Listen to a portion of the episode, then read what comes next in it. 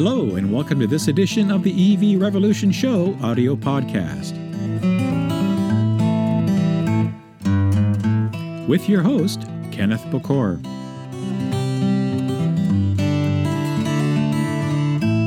This is episode 37, recorded on March the 4th, 2022. This episode of the EV Revolution Show is sponsored by File Sanctuary. Need a great web host for your business?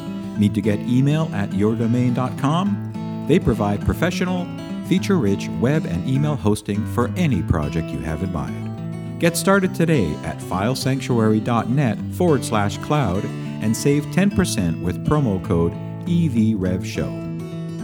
All right, and welcome to this edition of the EV Revolution Show. As you heard, my name is Kenneth Bokor, your host for another edition of covering advancements in the world of electric vehicles and that marketplace. And I'm very excited today to have another special guest. You folks know I always comb the world to have great guests on this show. And I had talked about the RV industry a few episodes ago and then reached out to a company called Winnebago. I'm sure everybody or almost everybody listening has heard of this company. And I'm very uh, pleased to have Mr. Ashish Bhattacharya. He's the Senior VP of Business Development and Advanced Technologies at Winnebago Industries. Good morning, sir. How are you? Hi, Kenneth. Good morning. It's wonderful to be on the show. We've been uh, watching your show for a while and it's a terrific show. It's really great to be on the show. Thank you so much. Well, thank you very much. Uh, compliments will get you everywhere. That's uh, the norm for me. But I do appreciate you taking the time out of your busy schedule to chat with me about exciting announcements that you guys have done at Winnebago Industries, you know, to kind of advance the technologies into the EV revolution. But what I'd like to start, uh, maybe if I can, Ashish, is just for some of the listeners that may or may not be well aware of what you guys do, where you come from. Maybe you could start with a little history and what what really the business that you guys are in. Yeah, that would be great. So Winnebago Industries, uh, you know, started in the late 50s in northern Iowa. I'm based in Minneapolis mm-hmm. and a small city called Forest City, which is over the Iowa border, about two hours south of Minneapolis. And a group of local businessmen wanted to boost the local economy, and they started this, you know, trailer manufacturing company. And it's just one of those, you know, quintessential small town American uh, stories, mm-hmm. which started there. But from there, this is a company that has now become just a category defining company in the RV space. You know, RVs are called Winnebagos. Everybody, even if it's not made by Winnebago, it's called That's Winnebago. Mm-hmm. And so it's been this amazing story of this company, which you know went on uh, to become very well known. Um, the company today uh, is headquartered in Minneapolis. And we have operations in RVs as well as marine. So we have a couple of uh, you know mm-hmm. RV businesses and marine businesses. We have manufacturing now in northern Iowa, Indiana, a number of uh, facilities, and then Florida. Mm-hmm. Uh, the brands that we have, we have the Winnebago brand in motorhomes as well as uh, trailers or towables. Uh, we have the Grand Design brand. We have the Newmar brand. So those are our RV brands. And then when you go on to marine, uh, we have Chris-Craft and Barletta. Mm-hmm. And okay. so this is a company which, you know, today uh, it's been a public company for 50 years. So there is a lot of uh, information around. And an interesting anecdote is that when the company went public, uh, Forest City was one of the cities that had the most millionaires per capita at the time, uh, you know, because of the employees yeah. of Winnebago. Uh, mm-hmm. but we are, you know, a company that's uh, really grown a lot, and we are known basically for our uh, innovation, quality, and service in the industry. And so it's a really interesting time to be at uh, Winnebago. It absolutely is. And it is a great uh, and very pronounced history, really. Uh, you're absolutely right. When people think of recreational vehicles, they do intermix Winnebago in that same sentence. And I'm, I'm a culprit of that uh, because you're just synonymous with that industry, right? It's because it's one of the founding, if not the founding company in there. Um, and I know that you get into, you know, class A, class B, I believe class C from the motorhome, and then various size towables and, and, and other and travel trailers and things like that. So you cover a wide market. So being a traditional, um, I mean, obviously uh, recreational i guess let's set up the electrification side because in order to to advance that business um, there's got to be a need for it right and I, I, take it you're seeing a huge upswing in the rv business overall over these last few years and that trend should continue Yes, that's that's right. And what what has happened is that for RVs, um, we really want to be focused, almost obsessed with customer needs because you know the customer is the reason we exist as a company. And I think uh, we just really need to understand customer needs and trends and uh, directions they're going in. So Winnebago has always succeeded in the past when we have identified new chassis or platforms ahead of other companies and have been able to build out compelling products on those platforms. Mm. So, as an example, the Mercedes Sprinter, which is a very well-known, uh, you know, internal combustion engine platform, Winnebago was the first company to come out with a Sprinter-based RV, mm. and we had put in a lot of work into integrating uh, that platform. And by the time other companies came out, it took them, you know, three, four years before they came. So when you look at this, you know, a, a huge number of these platforms, the Sprinter, the Dodge, uh, you know, the Ram ProMaster, uh, the Ford Transit, uh, the all-wheel drive Sprinter. We've had experience with identifying these platforms, mm-hmm. and so when we looked at electrification, we were trying to do the same thing, which is, you know, look really out three to five years, uh, anticipate customer needs, and think about what we might do with that. So when you buy an RV, you're actually buying two things. You're buying a chassis uh, and on the chassis, you're buying a house which is really upfit by the manufacturer like Winnebago. Mm-hmm. So, you know, I've got a little uh, model here of our uh, ERV concept vehicle. So you'll see that the bottom chassis is really made uh, by companies like, you know, Ford, uh, Mercedes, Dodge, Freightliner, those kinds of companies. And then we have the top, which is integrated. Mm-hmm. The top or the house is actually quite complex because when you think about a small apartment, this is a small apartment moving down the road, uh, you know, at 60, 70 miles an hour. And so it has appliances, it has a sleeping area, it has infotainment, it has a fully functioning, uh, you know, bathroom with uh, hot water and showers, it has a sink. So this is a really, really complex system. And uh, for me, really, that's interesting because, you know, whenever people talk about building uh, EV, EVs, cars or trucks. Um, I joke with them. I said, "That's fine. Does it have a hot water shower in it?" Uh, exactly. So you know the, the complexities are there, mm-hmm. and so we were really looking at this early on, and we wanted to start getting into this area. As you were saying, the RV industry overall has definitely benefited in the last few years from overall growth. And with COVID, what happened was that the moment COVID came in, we actually closed our factories immediately. You know, we wanted our uh, employees to be safe and we were closed for a while. And then as we started opening, we started hearing about this demand coming in from the dealerships and from everywhere.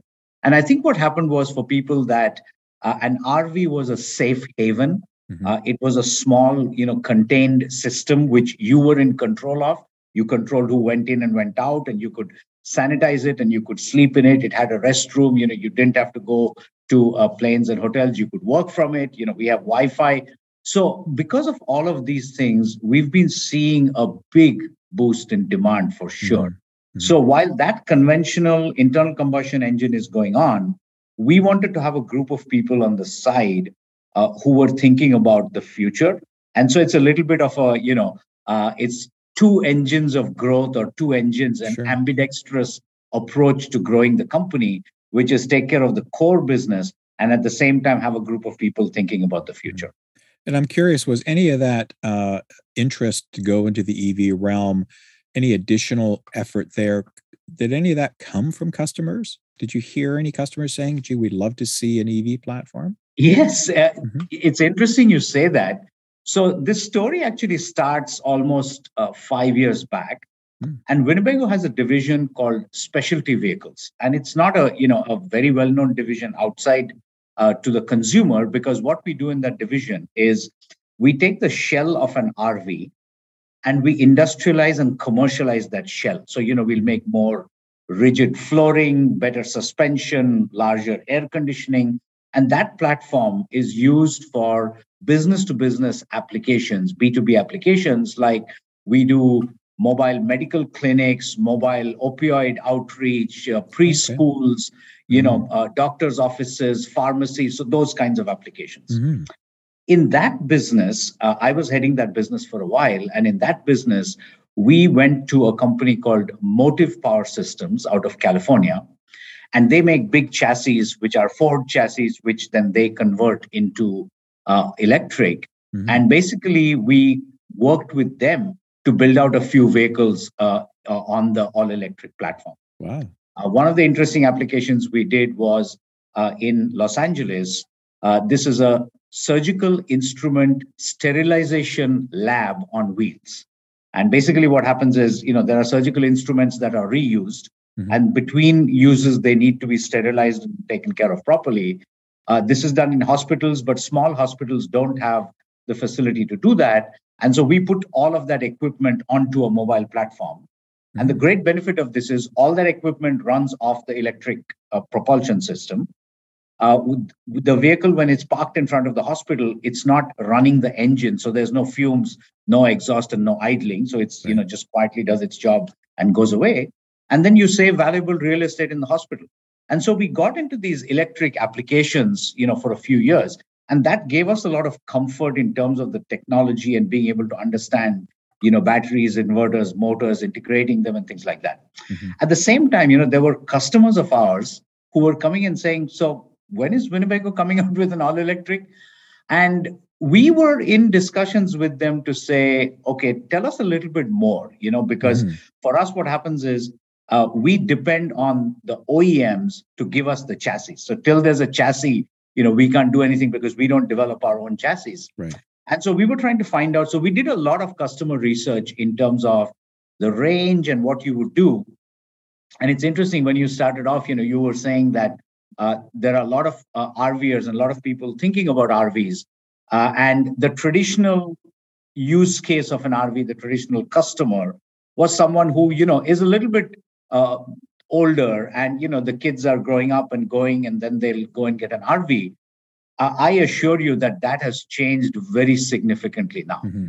And we see a lot of younger people coming in. We are seeing people use these for you know weekend trips. They'll go for a kayaking trip or a biking trip. Uh, i see people using it actually as a daily runaround you know they're taking kids to travel soccer games over the weekend. Mm-hmm. and so with that sort of a use case we were trying to see what sort of an initial concept vehicle we can come out with and we did feel that there was enough in there for us to at least build out this concept vehicle and bring it to the stage where we can say, okay, we've got a first version of a vehicle. Why don't we work with our customers and dealers to try and then refine it and say, okay, tell us what more you'd like to see in the vehicle? Yeah, you know that that's a great lead up to the introduction of the ERV, which happened just a short time ago, and uh, I think it's important for listeners to understand that you know what you've come out with as you mentioned is based on all that research and feedback and understanding the different markets within the rv industry and the different use cases because you're absolutely right there are a lot of um, shorter range trip cases use cases weekend cases you know we talked about uh, where we live i live outside of toronto and you know within an hour and a half to two two and a half hours i'm in cottage country at various different locations throughout right uh, central and southern Ontario, I don't need to drive eight hours to get somewhere to, to fish on a lake. I, I, can drive an hour and a half and be there. So I think that's relevant to this particular introduction of the ERV um, because it is based uh, on, as you mentioned, the Ford Transit chassis and then you guys have worked your magic around that to provide a very comfortable and a very um, uh, upscale living environment that I've seen from the pictures and videos so far. Uh, but maybe you could tell us a little bit more about the the ER, uh, ERV, the specs, and kind of the thought process there. Sure, that'll be terrific. So we started uh, looking at the specifications and chassis selection in about 2018 2019 mm-hmm. so it's been you know three or four years back at that time, you will remember that there was no Ford e-Transit, there was no right. Mercedes e-Sprinter, you know, there was nothing available. And so for us, the question was, what chassis platform do we really get? Because without the chassis platform, we can't do anything on it. Mm-hmm. And so after a long uh, selection process, we found a company called Lightning E-Motors. Right. Uh, yeah. And Lightning E-Motors, what they do is they get regular Ford uh, Transit chassis and they convert it with their all electric drivetrain and propulsion system. And so we work very closely with Lightning uh, to evolve that chassis. And you know, of course, Lightning is uh, a company that's focused on fleet applications, mm-hmm. and so we had to uh, educate them about the RV industry, and we did a lot of joint work in terms of it because, as you'll understand, you know, we have some systems on the RV like a hot water heater. You know, when it starts up, uh, there is a huge current surge. It pulls mm-hmm. a lot of power. Or when you have a microwave or an induction cooktop, I mean, these are appliances that take up a lot of power. And so we work together to look at you know the profiles of how it uses power, etc. And for us, the easy answer would have been new chassis. Just put the old house on the chassis and then go ahead, right? Because it's a concept vehicle. It's the first one. But we didn't want to do that. We felt that really the right thing to do uh, and you know, for a vehicle to uh, have a Winnebago badge, it's got to really earn that badge. That badge mm-hmm. doesn't come easy. And so we went back to scratch and said, okay, if we were really designing an RV from the ground up for the electric vehicle era, what would we do? And so what we did was on this vehicle, there are no fossil fuels whatsoever. Mm-hmm. There's no generator, there's no propane. There's it's it's mm-hmm. a pure 100% battery electric vehicle.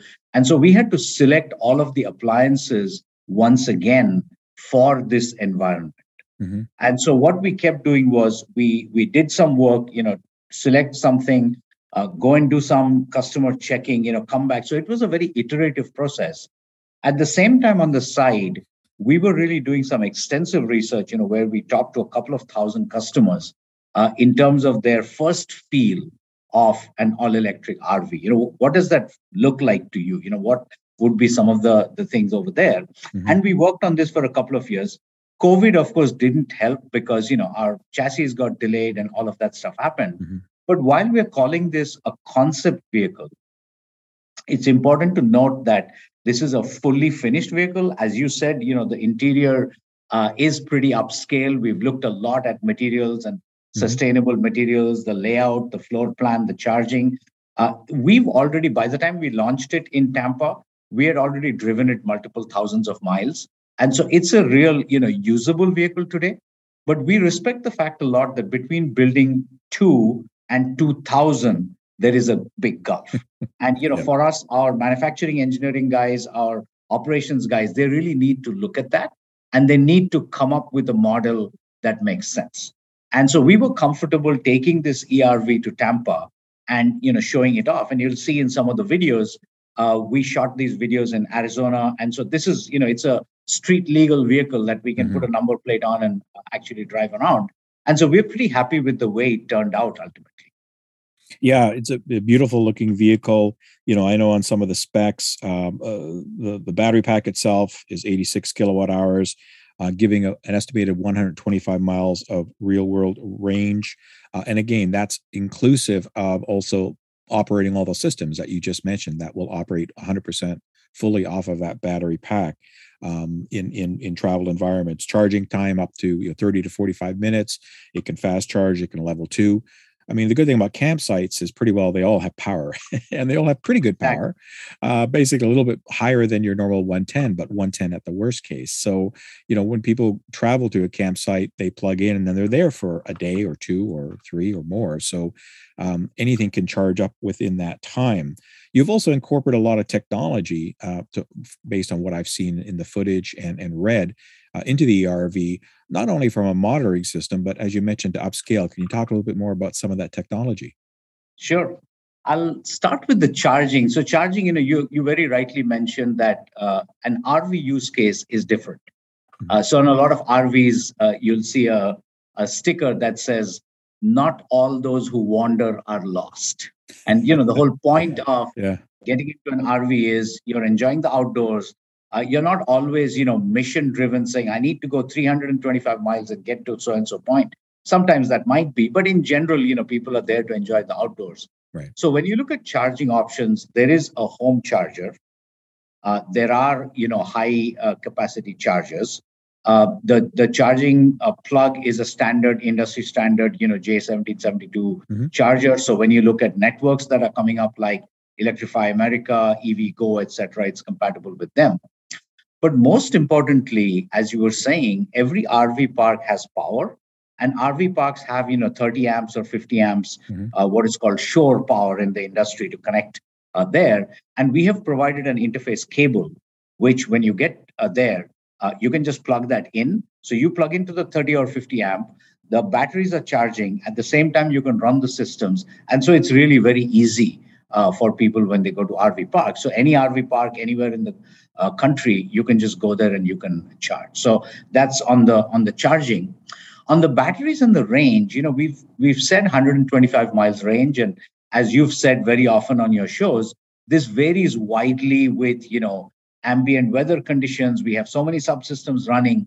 But the point I keep making to uh, our customers and dealers is one, we selected this chassis almost three years back. Mm-hmm. So today, if I went and just ordered the same chassis, the range would be about 175 miles. Mm-hmm. Number two, battery technologies are increasing and in sophistication so significantly that in the next couple of years, you know, by the time we come to a commercial launch of this vehicle, I'm very confident that you're going to see, you know, newer chemistries, you know, better battery power density, etc. So it doesn't concern me as much in terms of the range. Mm-hmm. And then when you look at industry data from the RV Industry Association of America, they have data which says that you know roughly half, you know, 53% of RV owners, their average journey is actually 200 miles or less. And so there is the perception that you know people really go on these long cross country journeys and there are people who go for that mm-hmm. uh, but there equally are people who go for shorter trips when you come to the interior in the interior what we really wanted to see is you know space is at a real premium here right and mm-hmm. so we want we really uh, needed to look at uh, the art of sacrifice so somebody you know somebody asked a, a sculptor once they said um, how do you carve an elephant and he said it's actually very simple you just take a block of marble and a chisel a hammer and remove everything that doesn't look like an elephant. and so you exactly. end up with an elephant. And so for us, it was more really coming down to the essentials, which mm says, mm-hmm. okay, right now for us, you know, what is the essential that we need? And we really felt that there were two things from a, a customer perspective we needed to cover.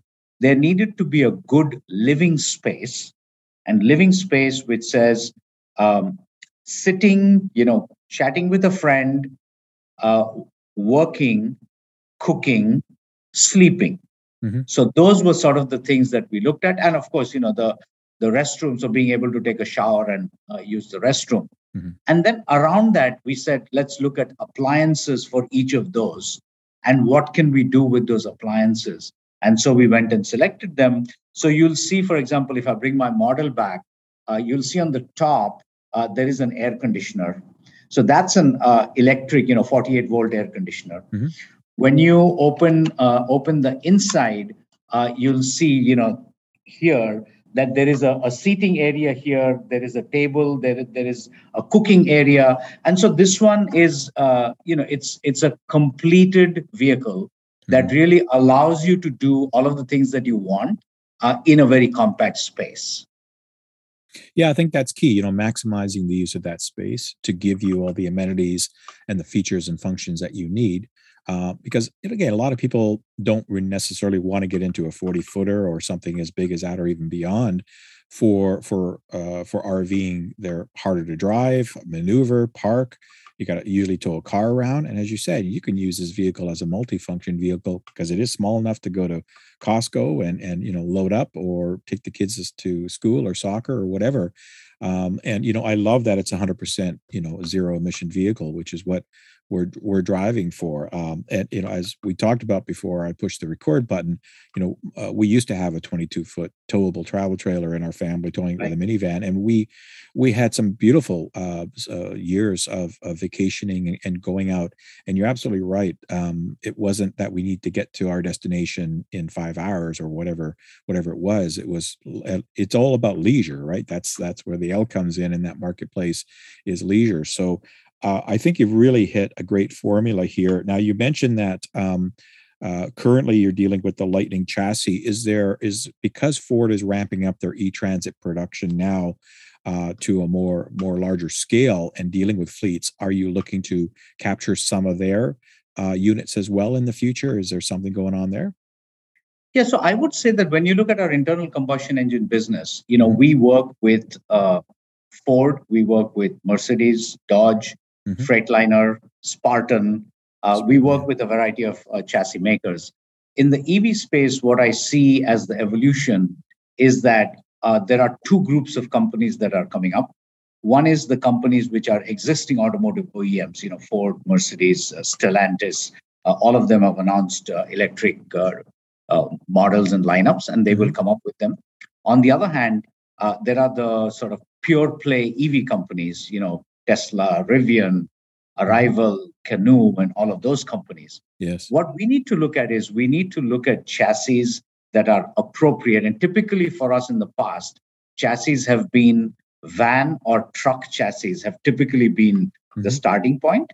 And the RV industry, you know, it's it's a large industry, but compared to automotive, uh, it's pretty small. So in the last year, 2021, uh, the United States market all in was about 600,000 units, okay. and that's including motorhomes as well as towables. Okay. And towables or trailers will make up around 80% of that market. So let's just say, you know, 500,000 and 100,000 in, in round numbers. Mm-hmm. And so for us, we will always look for different chassis options for our customers. We think initially that the smaller chassis are, are going to go electric 1st mm-hmm. But over time, you know, I mean, now there are large buses uh, that are going yes. electric, and they've done some recent tests where uh, they took a bus and they drove it, uh, you know, 1,000 kilometers, you know, 600, 700 miles on a single charge. And so over time, I really do see that all of our vehicles will go electric. I think the timing on that will be uh, dependent on chassis availability for us. Mm-hmm. But really, in the class B or the van uh, type chassis, we do see these coming early on. Yeah, it makes perfect sense because that's kind of like the low hanging fruit, right? You know, it's easier to implement an electrification strategy on that type of vehicle, on that type of class. Um, and you know, we're we're not there yet with you know a fully sustainable output of larger you know class A type vehicles from an all all electric perspective. I mean, school buses and and trucks and things are still ramping up. Uh, part of that is supply chain, right? Because now everybody wants a piece of the electrification pie uh, yes. with cars and vehicles and all kinds of things happening around the globe. So this whole thing's going to continue to carry on for quite some time. But you know, you guys starting to make those advancements as early as you did and making you know making the announcement in the concept vehicle. Uh, it, it sounded like you said earlier that you're probably a couple of years away from actual having these for sale then at dealers. These these first ERVs, is that correct?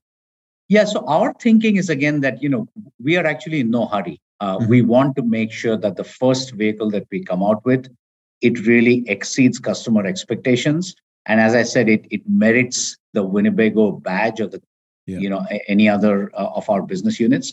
So what we are thinking is that in the first phase, we will have a limited uh, production run, mm-hmm. which could be you know let's just say 50 to 100 units uh, we will put them out in the field. We will test them. You know, we will give them to customers, work with them, give them to dealers, and then we will come out with a full-phased uh, production approach. And so, yeah, I mean, my thinking right now is it's going to be a couple of years or so mm-hmm. uh, by the time we see that come. No, it makes perfect sense. You know, and, and as the industry continues to ramp up on the supply and availability, right? Of course, that's going to be a key element to be able to get get the parts and get the items that you need from an electrification standpoint. Well, I, I, definitely look forward to at some point when you guys get a few more to coming down to Minneapolis on a visit and and having a closer look, maybe spending a day with one or something like that. I'd love to see one, or if you're doing any any tours, you know, uh, uh, press type tours or public event tours across the nations, you know, please keep me in mind for that. Even if I have to go to Buffalo or whatever, it's yeah. not a problem. It's not that far yeah. for for here. Um, and you know, it's great to hear that you know you do have your eyes set on the on the larger size uh, you know, RV marketplace, not just you know starting starting where it makes sense, but eventually growing that. And I too believe that that there is a, humongous growth potential for the RV marketplace in all those different sectors, um, including uh, towables at some point. Uh, we're, we're, seeing some technologies there. Uh, any final thoughts and, and comments for listeners out there? Yeah, I would say that uh, you know we are poised at a really exciting stage uh, of evolution. I think in our lifetimes, you know, this is going to be one of the defining transitions uh, for us. And we definitely want to be front and center. And so for us in our advanced technology group, um, that has been doing this project, you know, in the business units, the engineers and developers, they focus on technologies which are a couple of years out, a year or 2 mm-hmm. but they've got to build vehicles and sell them, you know, every day, every week, every month, every quarter. We wanted a group of people to really look farther out, five, seven, ten years out, but in a very customer focused way not to do science projects for the sake of doing science projects, mm-hmm. but to really stay focused on customer needs and how we can meet those needs. And I think for us, as we go forward, we will really continue to look at how we can refine these through a process of co-creation with our customers and dealers and you know industry commentators like yourself to say okay what do we need to develop which will completely you know blow our customers away so that's really going to be the focus, you know, for the next few years. We look forward to really working with a lot of uh, people on this. And what we've done is on our website, uh, www.winnebagoind.com, we've created a dedicated page which is forward slash electric. So winnebagoind.com forward slash electric. Mm-hmm. And that's a sort of landing page, you know, for all of our electric uh, uh, materials. And uh, you can sign up to get updates from us. Uh, we want to reach out to customers to get more feedback. And for sure, Kenneth, we will keep you in mind for you know a test drive or you know a ride and drive, so that we can share it on the show and you can give us your honest feedback of uh, of how that felt. Uh, yeah. But, uh, yeah, it's an it's an exciting time for us to look forward to for the next few years. It absolutely is. And, and uh, I will put the link uh, in the, the notes as well for the website. It's great that you're looking for feedback and uh, comments at this point as you continue the electrification journey. I want to again thank uh, Mr. Ashish Bhattacharya, the Senior Vice President of Business Development and Advanced Technologies for Winnebago Industries in the U.S. Thank you very much, sir. It was a great pleasure chatting with you today, and I learned a lot more about the RV industry that I thought I knew about prior to this. So, very educational. Thank you so much. It was great being on the show. Thank you, Kenneth. Thanks again for listening, folks. You can email me if you have comments. Email at evrevolutionshow at gmail.com. Follow me on Twitter at evrevshow. I'm also on Instagram, evrevolutionshow. And if you uh, have any suggestions for shows, please let me know. Thanks again for listening, and please, everybody stay safe. And until the next time, I'll see you when I see you.